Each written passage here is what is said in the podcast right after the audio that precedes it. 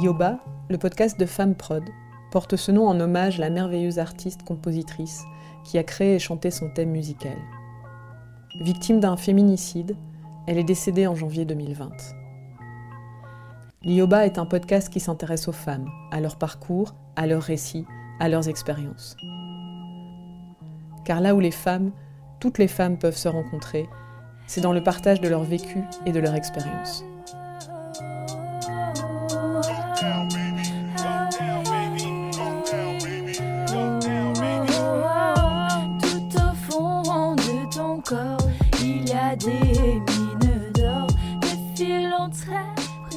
Coucou Adeline. Bonjour Chloé. Comment vas-tu? Bah, Je vais bien et toi Super. Sans grande surprise, je vais te demander de te présenter brièvement. J'ai 32 ans, je viens de la région de Charleroi et particulièrement ici en tout cas, je suis au sein de Femme Prod en tant que femme trans, euh, donc femme transgenre. Je suis rentré à la Défense en 2006 euh, déjà, donc en sortant de secondaire en fait, hein, comme on était en, en secondaire ensemble. Et depuis, j'y suis toujours. J'ai fait tout mon parcours de transition au sein de la défense. Et, depuis, j'essaye de donner une visibilité à la, à la cause transgenre et à tout ce qui est transidentité au sein de la défense, au sein des diverses associations que, que je fréquente et que, que j'aide bénévolement. Quelles sont les associations pour lesquelles tu travailles bénévolement? Alors, je vais commencer par, euh, bah, par Femme Prod, du coup, parce que c'est la plus ancienne association à laquelle je participe. Euh, je pense que ça fait déjà deux ans. Ouais, oui, deux ans déjà. Depuis, oui, presque le tout début. En fait, quand j'ai vu, euh, bon, j'étais en plein dans mon parcours de transition à la, à la défense et, et j'avais besoin de m'engager dans quelque chose. Pour, euh, parce que ça, je me suis rendu compte avec mon parcours que m'engager dans des choses, me rendre utile quelque part à des causes, me donner de l'énergie et de l'essence pour avancer dans, dans, mon quotidien à moi et, affronter les, les, défis quotidiens comme tout le monde. Hein. Mais en plus, euh, voilà, je trouvais ça très validant en fait. Et du coup, j'ai vu un moment sur Facebook que tu publiais euh, quelque chose en rapport avec, avec Femme Prod justement et au, lancement de ton documentaire, etc. Et je me suis dit, ah ben pourquoi pas, ça m'intéresse. Et directement, euh, tu as été tout aussi emballé que moi et on s'est très vite vu dans ce cadre-là, alors que ça faisait quelques années qu'on s'était plus vu. À fond. Et depuis, j'y suis toujours dans Femme Prod. Voilà. Et la deuxième association euh, qui me vient directement en tête, c'est Trans Kids, avec Daphné, sur, le, sur laquelle on a déjà fait un, podcast d'ailleurs. Euh, ça, très rapidement, quand Trans Kids a été lancé, comme je suis assez proche avec Daphné, ben, je me suis aussi engagé là-dedans. C'est une association pour les enfants trans en communauté euh, francophone. Et j'y suis en tant qu'encadrante adulte, bénévole et concernée. En tant qu'adulte trans, du coup, euh, que ce soit pour les parents, pour qu'ils aient des personnes de référence en tant qu'adultes, pour pouvoir discuter de leurs questionnements, leurs ressentis, euh, leurs doutes aussi pour leurs enfants et leurs peurs, euh, mais aussi pour les enfants, pour leur montrer quelque part qu'un avenir est possible en tant que personne trans aussi, et, et leur donner un petit peu, un petit peu d'espoir dans leur vie, même si leur vie n'est pas d'office. Comment dire Leur vie n'est pas d'office malheureuse, hein, absolument pas. Mais leur montrer des personnes à qui elles pourraient s'identifier. Voilà. Tout à fait. Qu'est-ce que tu fais concrètement alors? Comment ça se, ça se passe au sein de TransKids? Quelles sont les actions que vous menez mhm. conjointement avec Daphné Alors, chaque mois, euh, il y a une activité qui est organisée dans un lieu qui est tenu secret et discret pour, euh, pour ne pas que ce soit voilà pour que ce soit pour que tout le monde soit dans un cadre bienveillant et, et se sente en sécurité également.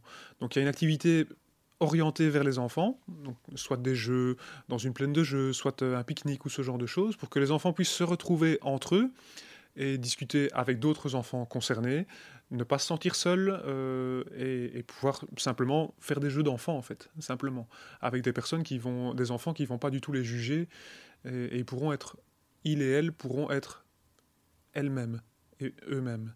Et pour les parents, il y a notamment les encadrants et encadrantes concernés trans, ainsi que Daphné et les, et les personnes qui s'occupent de l'association. Mais on est là pour répondre à leurs questions, pour les écouter sur leurs ressentis, leurs doutes, leurs craintes par rapport à leurs enfants, les informer aussi également. et, que les parents puissent également être en contact avec d'autres parents pour discuter de, tout ce qui les, de tout ce qui les concerne. Tu parlais de parcours de transition par rapport à toi quand tu étais à l'armée. Tu es toujours à l'armée, mais donc ton parcours de transition, comment tu pourrais euh, nous l'expliquer? Je crois que après coup, je, l'avais toujours eu sous les yeux, ce, je vais pas dire ce problème, mais ce qui me concernait qui ne clochait pas. J'avais toujours l'impression, quand j'étais dans un groupe de, mecs, euh, il y avait le groupe et puis il y avait moi en dehors. Et, mais je comprenais pas pourquoi ça matchait pas. Donc j'avais l'impression d'être un petit peu au milieu de nulle part. Euh, bon, j'essayais de. J'ai vraiment fait le caméléon pendant, pendant 29 ans, du coup, où j'ai intégré consciemment ou inconsciemment, et je crois que c'est plus inconsciemment, une vision, une vision de la masculinité qui était très toxique, euh, qui, qui était très binaire et caricaturale même, où je pensais qu'un homme c'était, euh, enfin je pensais, j'avais intégré qu'un homme c'était quelqu'un de fort, qui ne pouvait pas montrer ses émotions, vraiment la, caricature du, mec, euh, voilà, et à l'inverse, j'associais la féminité à de la faiblesse j'ai vraiment. C'est un monde que je me suis construit sans m'en rendre compte et qui me servait de protection parce que j'avais très tôt mis le doigt sur. Euh, je, prends des gros guillemets avec ça, ma faiblesse intérieure. J'avais très vite compris qu'il y avait quelque chose en moi qui n'était pas dans la banalité euh, du quotidien, de ce que je voyais autour de moi en tout cas, et donc que je ne devais pas le montrer, que je devais l'enfermer dans un coffre au fond de moi et ne pas montrer. Et du coup, je me suis construit une carapace masculine euh, et toxique, que ce soit pour moi comme pour les autres autour, qui a fait que je suis rentré à l'armée, j'ai voulu aller dans les unités de combat, j'ai été jusqu'à faire la formation paracommando pour vraiment montrer la vision la plus masculine possible de ce... et ne rien laisser montrer, ne rien laisser transparaître. Et je pense que ça a bien fonctionné malgré tout, parce qu'il y a très peu de gens qui se doutaient de ce que j'avais au fond de moi, ce que j'avais intégré comme honte. En fait, j'en avais fort, fort honte de ce que je ressentais. Et j'avais déjà rencontré d'autres personnes trans avant de faire mon propre coming out, euh, mais souvent avec des vies très malheureuses, des personnes plus âgées qui, qui avaient des enfants et une famille, et la famille euh, leur avait tourné le dos, le boulot, ça se passait très mal, et donc quelque part des vies très malheureuses. Et je me disais intérieurement, je ne peux pas vouloir ça. Je ne peux pas avoir envie de vivre ça. J'avais, en tout cas, personne à qui m'identifier. Et dans les médias, c'était pareil. Tout ce qu'on voyait dans les films et dans les médias ou les reportages, c'est très, très, caricatural. C'était soit des paillettes, soit euh, la prostitution. Euh, donc une vision très, très malsaine des personnes trans. Et un jour, euh, par hasard, je, me revois en train de monter de garde pour tout ce qui était opération antiterroriste après, après les attentats. Je me revois monter de garde et, je tombe sur des vidéos YouTube de, personnes trans, principalement d'origine anglo-saxonne, euh, plus ou moins de mon âge, donc une trentaine d'années, qui racontaient leur parcours, simplement. Et je voyais ces personnes-là, et directement j'ai eu, le, déclic en fait. J'ai dit Ah, ça c'est moi. J'ai eu enfin un moyen de m'identifier et de mettre un mot sur, euh, ce que, sur ce que je ressentais au fond de moi. Et c'est de là que tout est parti. Parce qu'à partir du moment où l'œuf a craqué, c'était plus possible de le, de, de, le, de le, renfermer en fait. Hein.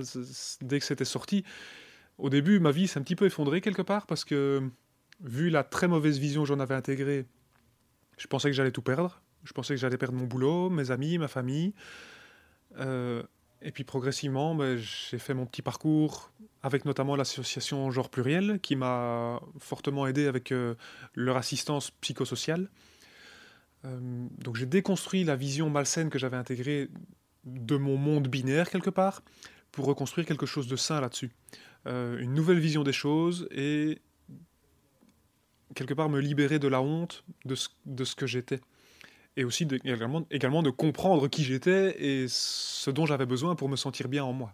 Ça a pris un certain temps, parce que cette carapace masculine euh, qui m'a servi de protection pendant presque 30 ans, elle m'a très longtemps collé à la peau ce qui m'empêchait de sortir, ce qui m'empêchait de vivre normalement et d'assumer. J'avais d'énormes angoisses euh, dès que je me retrouvais dans le public, euh, comme si j'avais un spot au-dessus de ma tête.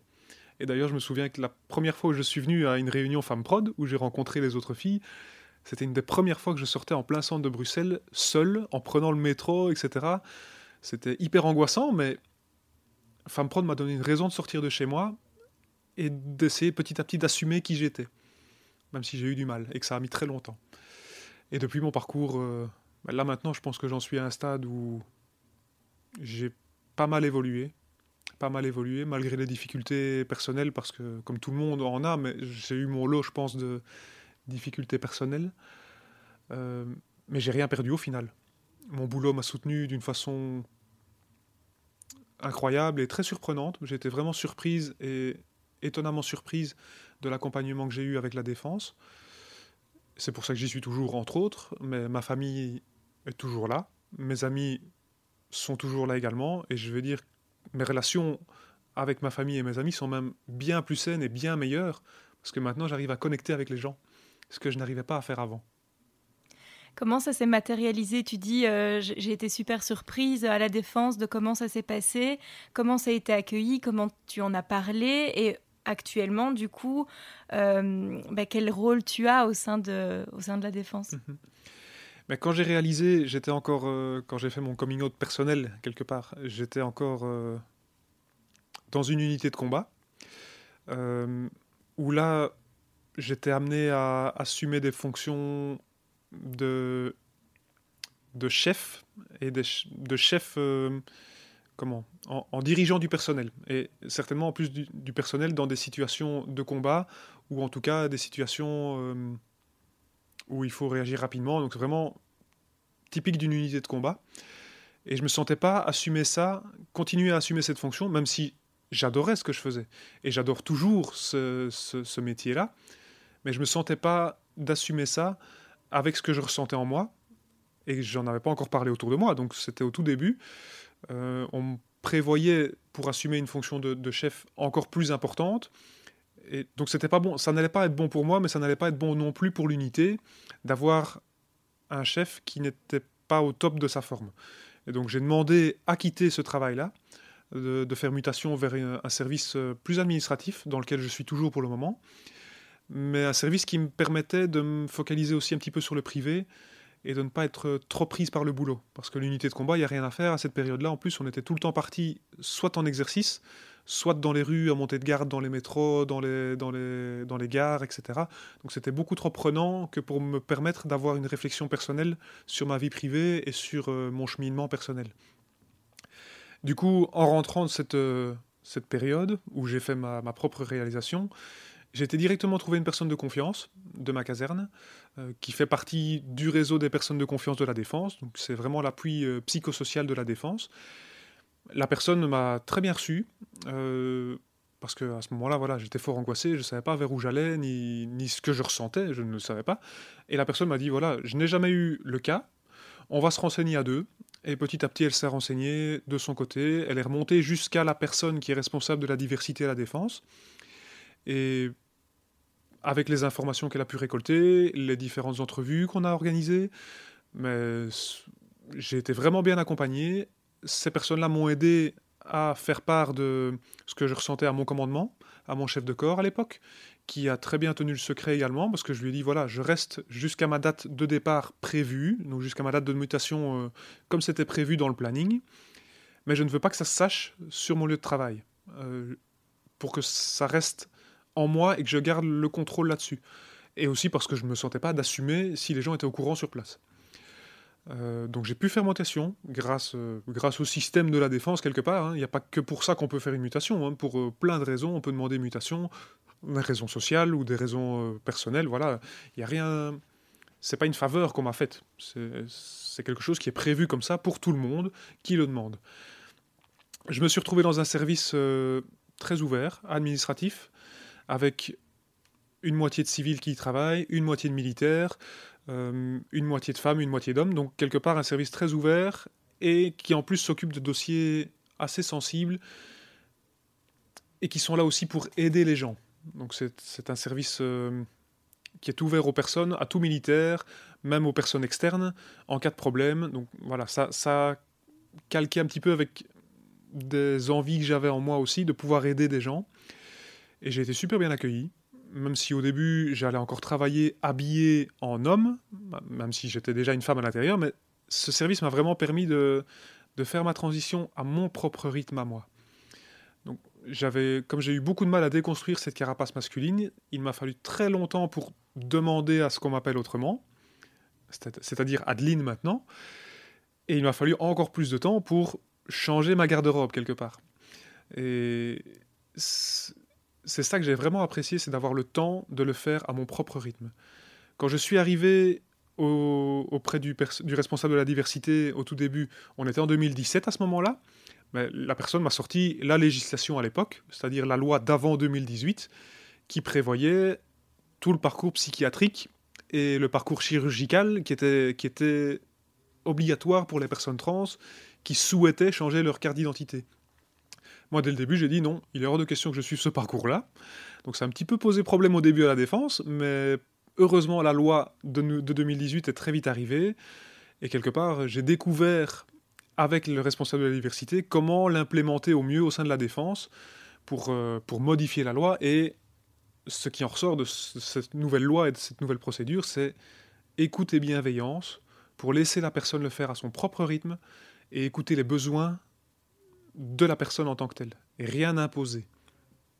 C'est fabuleux que ce se soit passé juste à ce moment-là. Finalement, tu es vraiment à la transition d'une loi vers une autre et donc tu as pu un peu tout vivre comme ça et tout voir. C'est assez beau finalement. J'ai eu, oui, j'ai eu de la chance de tomber au bon moment quelque part où la loi allait changer.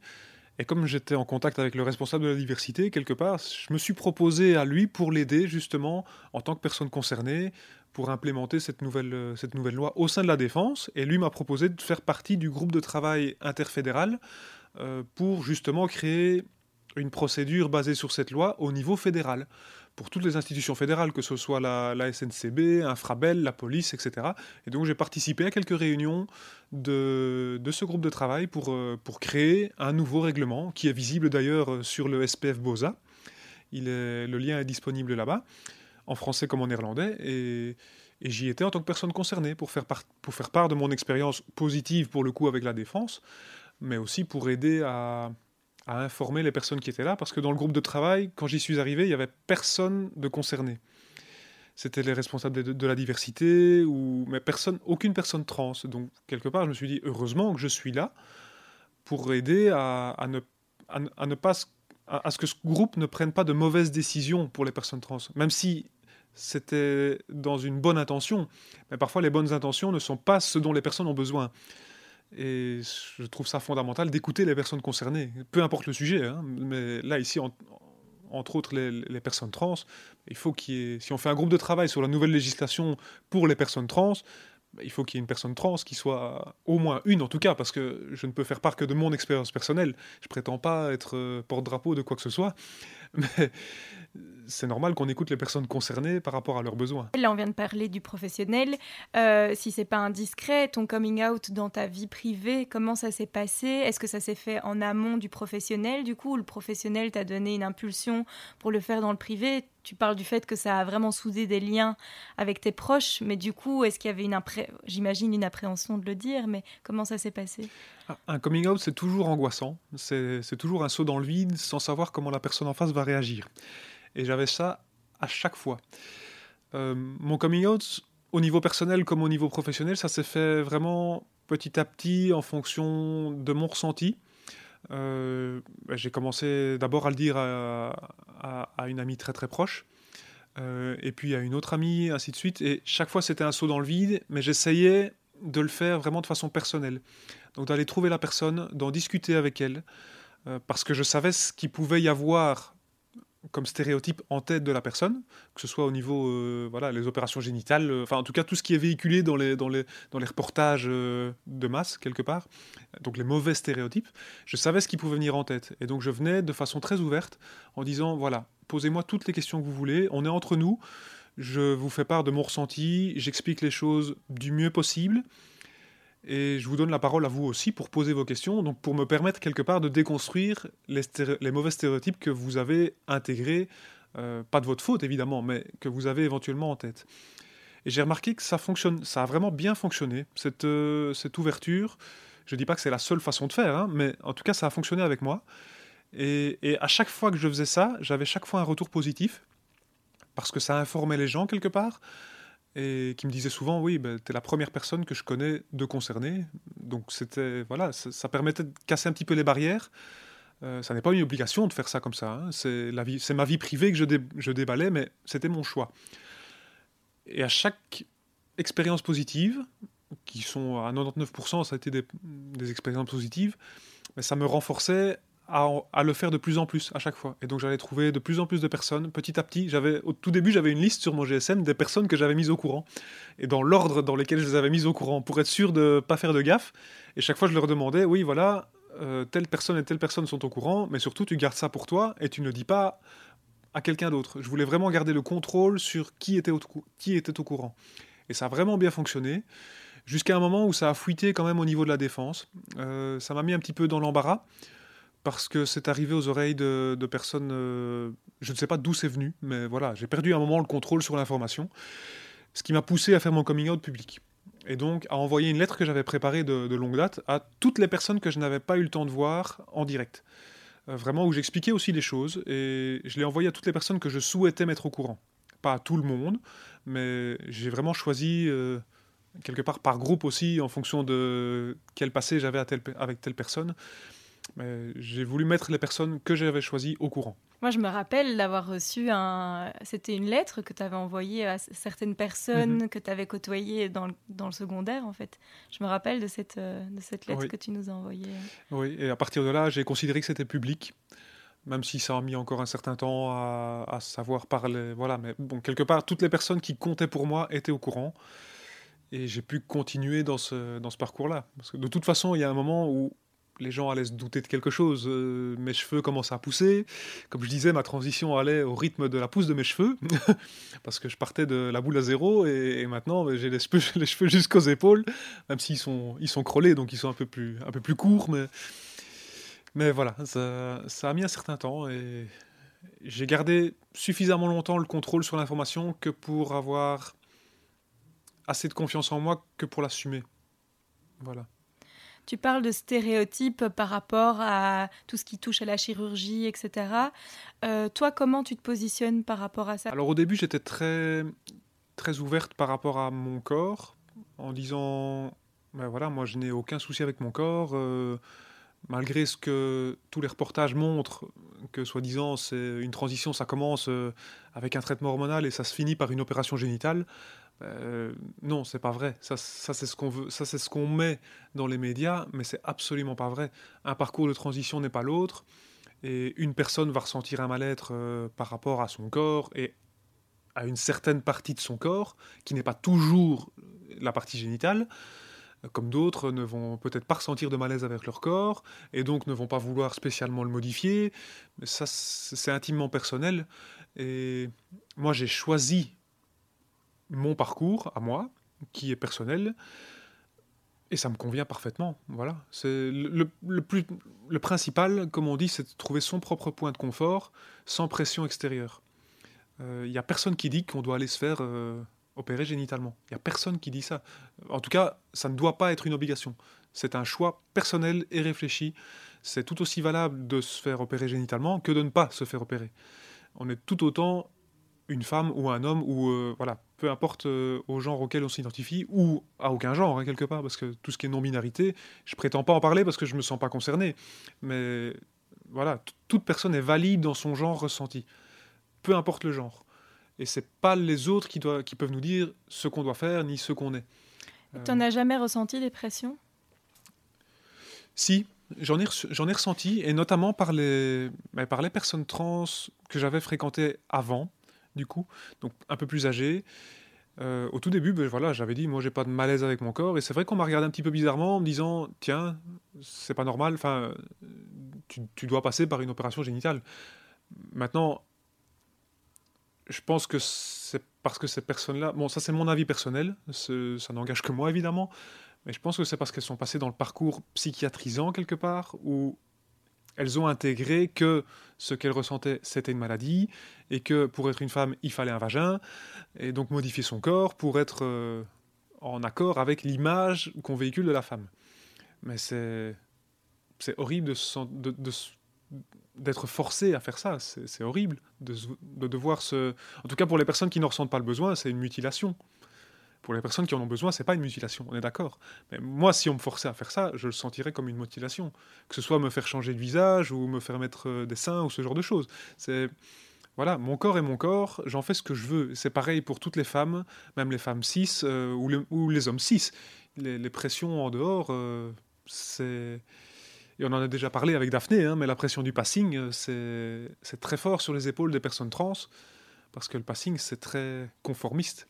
Tu peux en parler justement du passing, du coup, le cis-passing mhm. Mais le, le cis-passing, c'est pour une personne trans de ne pas être reconnue en tant que personne trans.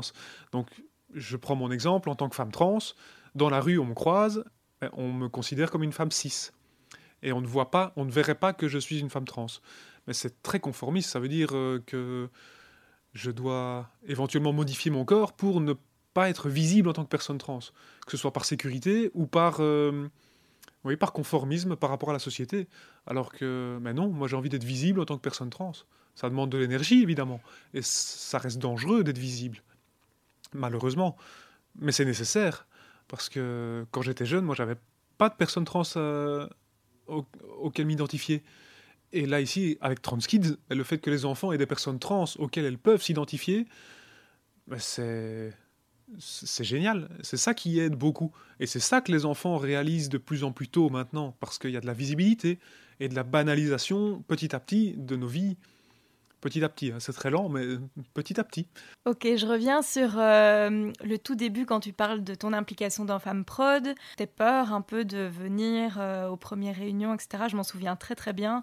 Et c'est vrai que c'est assez fabuleux de voir le parcours. Euh, jusqu'à aujourd'hui, c'est impressionnant en fait. Ça a été assez rapide et donc je trouve qu'il y a eu une évolution assez, assez incroyable. Mais euh, qu'est-ce qui t'a poussé à t'impliquer euh, dans Femme Prod au tout début? Donc tu parles de cette euh, annonce, etc. Mais est-ce qu'il y avait une motivation précise? Vraiment, oui, la motivation de m'engager dans des choses qui me tenaient à cœur. Parce que quelque part, ma transition m'a ouvert les yeux sur le monde d'une façon incroyable et m'a donné une certaine ouverture, une certaine écoute, une certaine compréhension, ou en tout cas une certaine empathie par rapport à, plein d'autres sujets qui ne me concernaient pas pour autant. Mais ça m'a vraiment ouvert les yeux sur, euh, sur pas mal de sujets comme le féminisme, comme euh, les personnes précarisées, comme euh, les personnes trans, la cause transidentitaire, vraiment énormément de sujets qui, qui, me touchent et, qui me permettent maintenant, grâce à ma transition, de, oui, d'avoir une empathie par rapport à toutes ces causes et comme je le disais, ça me m'engager comme ça dans des causes qui sont vraiment importantes pour moi, ça me donne de l'énergie pour mon moteur quotidien. C'est vraiment très gratifiant de se sentir utile et il n'y a rien à faire. Mais dès, que je sens que, que j'aide, ça me, ça, me donne la, ça me donne la pêche euh, pour, euh, pour affronter mes journées. Quoi. Comment tu pourrais décrire ton rôle au sein de l'association? Alors, actuellement, mon rôle, c'est vraiment d'amener une personne trans dans le groupe, je pense, et d'amener du coup euh, bah, tout ce qui est transidentité au sein de FemmeProd, d'avoir une représentation et en même temps travailler sur, euh, en fonction de ce que moi je ressens, de ce que j'ai envie d'amener au sein de FemmeProd, bah, de, travailler sur ce sujet-là, euh, comme notamment un événement auquel on est en train de réfléchir pour la visibilité, la journée de la visibilité transgenre le 31 mars. Bon, ça reste encore à définir, mais voilà, ça, ça fait partie de ce que je fais pour FemmeProd. De temps en temps écrire euh, un article pour le webmag aussi, quand, quand, une idée me passe par la tête aussi, du coup.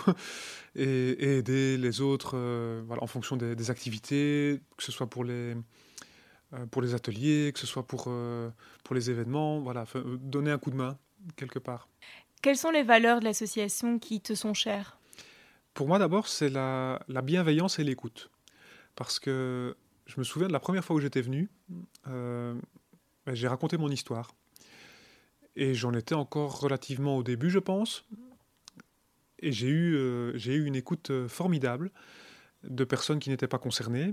Et je pense que ça, ça a aidé aussi aux filles qui étaient là de, pour comprendre un petit peu ce que c'était la cause transidentitaire. Et cette bienveillance de, voilà, j'arrive là, quelque part comme un cheveu dans la soupe, mais c'est comme si je faisais déjà partie du groupe. Vraiment, euh, peu importe le passé, peu importe les origines, peu importe les expériences des, filles qui étaient là, ben, on était là pour s'écouter et se soutenir l'une l'autre et, s'entraider vers des causes communes quelque part. Et même dans les causes euh, plus personnelles, mais on est là pour se soutenir l'une l'autre. Et c'est ça que je trouve, euh, c'est ça que je trouve génial. Il n'y a pas de jugement. Et ça, c'est génial. Merci Adeline. Mais de rien.